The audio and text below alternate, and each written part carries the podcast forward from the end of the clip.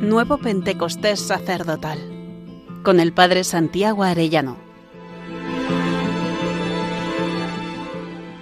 Día cuarto. El sacerdote también hereda el corazón roto. El cenáculo también es un lugar para que nosotros sacerdotes pidamos perdón por nuestro pecado. Estoy convencido que fue el lugar donde la Virgen María fue acogiendo a los apóstoles del sábado santo. Así nos lo cuenta San Juan de Ávila. La Virgen María llama a San Juan y le dice, Di, hijo mío, ¿a dónde están mis hijos, vuestros hermanos?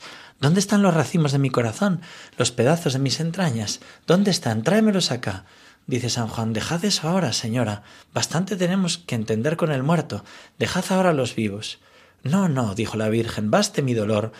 No añadáis dolor a mi dolor, basten mis angustias. Traédmelos, que no descansaré hasta que vea a los hijos de mi hijo. Que no digáis eso, señora. ¿Quién ha de osar venir? Todos huimos cuando le prendieron. Pedro le negó, que no querrán venir de vergüenza. Dice la Virgen, no digáis tal, traédmelos, que yo les prometo el perdón de mi hijo. Fue San Juan hacia la fuente de Siloé. A uno hallaba en una cueva, a otro en una sepultura parábase a escuchar, oyó voces de hombre que se estaba lamentando, oh traidor, cobarde, cambiador mentiroso, y así habéis de huir y dejar a vuestro maestro en las manos de sus enemigos, oh mal hombre.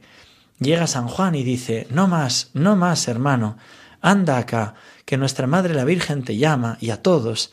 Quita ya, no me digas eso. Y aparecer había yo delante de la Madre de mi Señor, de mi Maestro, hombre que tuvo cara para huir, ¿quieras que la tenga ahora para aparecer? Calla, hermano, que ha de perdonarte. ¿No conoces ya su misericordia? La madre me ha prometido alcanzar perdón. Anda acá, no hagas vergüenza. Nosotros sacerdotes hemos de acudir a María, hemos de presentarle nuestros pecados, hemos de llorar nuestros pecados. Hemos heredado también la herida del pecado, del pecado original. En el Génesis 3.6 se nos relata cómo por influencia del demonio Adán y Eva pecaron. Dice, se dio cuenta de que el árbol era bueno de comer, atrayente a los ojos y deseable para lograr inteligencia, así que tomó de su fruto y comió. Después pudieron constatar que se rompe la armonía y la comunión. Primero con Dios se escondieron a la vista de Dios. Segundo con los demás. La mujer que me diste por compañera me ofreció del fruto y comí. Tercero consigo mismo se dieron cuenta de que estaban desnudos. Y cuarto con la creación entera el Señor Dios les expulsó del jardín del Edén. Muy doloroso para Adán y Eva ver en sí mismos las rupturas cuando el Señor les pregunta ¿Dónde estás? Pero pienso que aún más doloroso debió ser descubrirlo en sus hijos, cuando el Señor, después de que Caín matase a Abel por envidia, le dice ¿Dónde está tu hermano? Adán y Eva buscarían a Abel y lo encontraron muerto. Y ahí vemos la piedad del Antiguo Testamento, Eva cogiendo a, Abel muerto por Caín y lamentándose de su pecado. El biblista y converso al catolicismo, desde su condición de pastor presbiteriano Scott Hahn, dice que Adán tuvo desde el principio también una condición sacerdotal. Dice así, para los antiguos israelitas como para los posteriores cristianos, la paternidad de Adán no se reducía a la transmisión del material genético, ni siquiera una simple suma de un puñado de obligaciones masculinas estereotipadas. Consistía en algo más, algo mucho más profundo. La Biblia deja claro que la paternidad de Adán era por encima de todo lo demás un sacerdocio. El mandato a Adán no es ni más ni menos que una ordenación.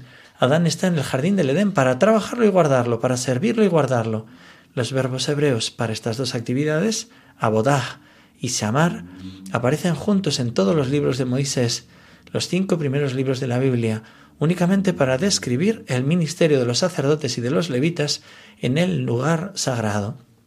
Creo que no hemos de vernos tan lejos nosotros de Adán al hacer nuestra ofrenda sacerdotal tantas veces, engañados por el diablo, dejamos de ofrecer la vida al Señor, llenos de concupiscencia, inclinados al mal.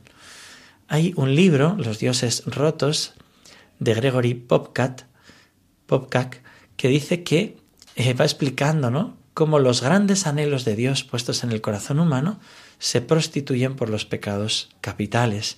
El Salmo 36 nos dice, si el Señor es tu delicia, Él te dará lo que desea tu corazón. lo que desea tu corazón.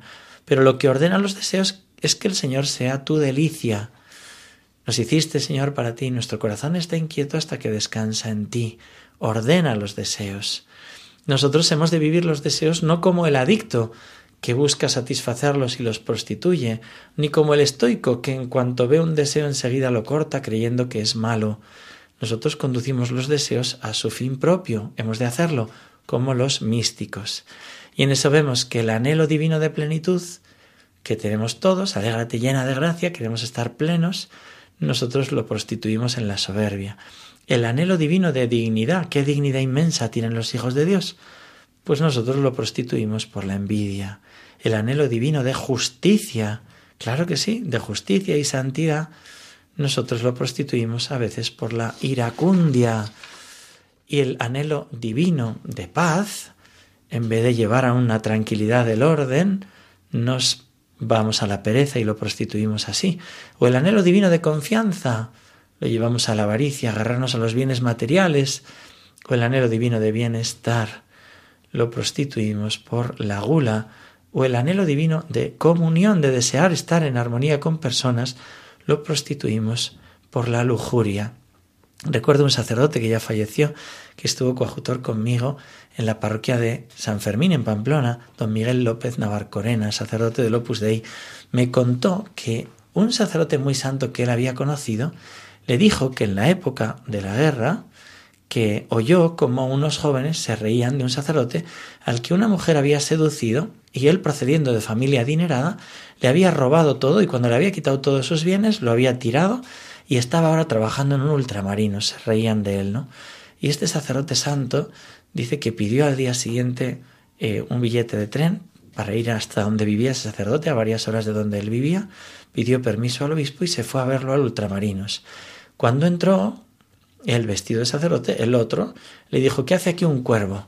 Y le dijo, él vengo a ver a un hermano sacerdote. Dice que estuvieron tres horas hablando y al final ese sacerdote se confesó, volvió al ministerio y tres meses después de esto murió mártir. Murió mártir, no negó a Jesús. Este tipo de anécdotas de la debilidad convertida en santidad por la acción de la gracia me ayuda mucho y creo que nos da mucha esperanza. Hermano sacerdote, considera si el Señor te puede decir así. Es mi amor y mi misericordia lo que hacen que yo te mire en tu sacerdocio como mira un padre, como gatea su niño pequeño. Aun en medio de tus flaquezas y debilidades, yo actúo para dar gloria a mi Padre. Cuando te descalzas y entras con tus pobrezas en mi cáliz, yo pongo sobre ti mi más tierna mirada, y mi madre, abogada de sus hijos predilectos, intercede para que seas uno en mí. Mi rostro se llena de lágrimas para con ellas lavarte, cuando reconociendo tu pequeñez te acercas como el mayor mendigo diciéndome, misericordia quiero, que por ti muero. Piensa si tienes que responderle al Señor diciendo, Señor mío Jesucristo, yo también he heredado ese corazón roto y muchas veces experimento cómo en mí se prostituyen los grandes deseos que has puesto en mi alma, y en lugar de conducirlos a tu gloria, acabo convirtiéndolos en los siete pecados capitales.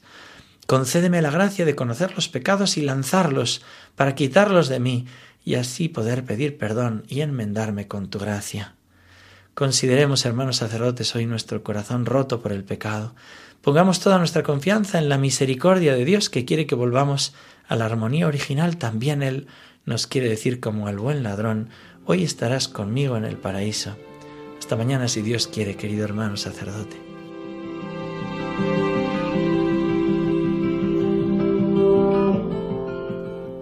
Nuevo Pentecostés sacerdotal con el Padre Santiago Arellano.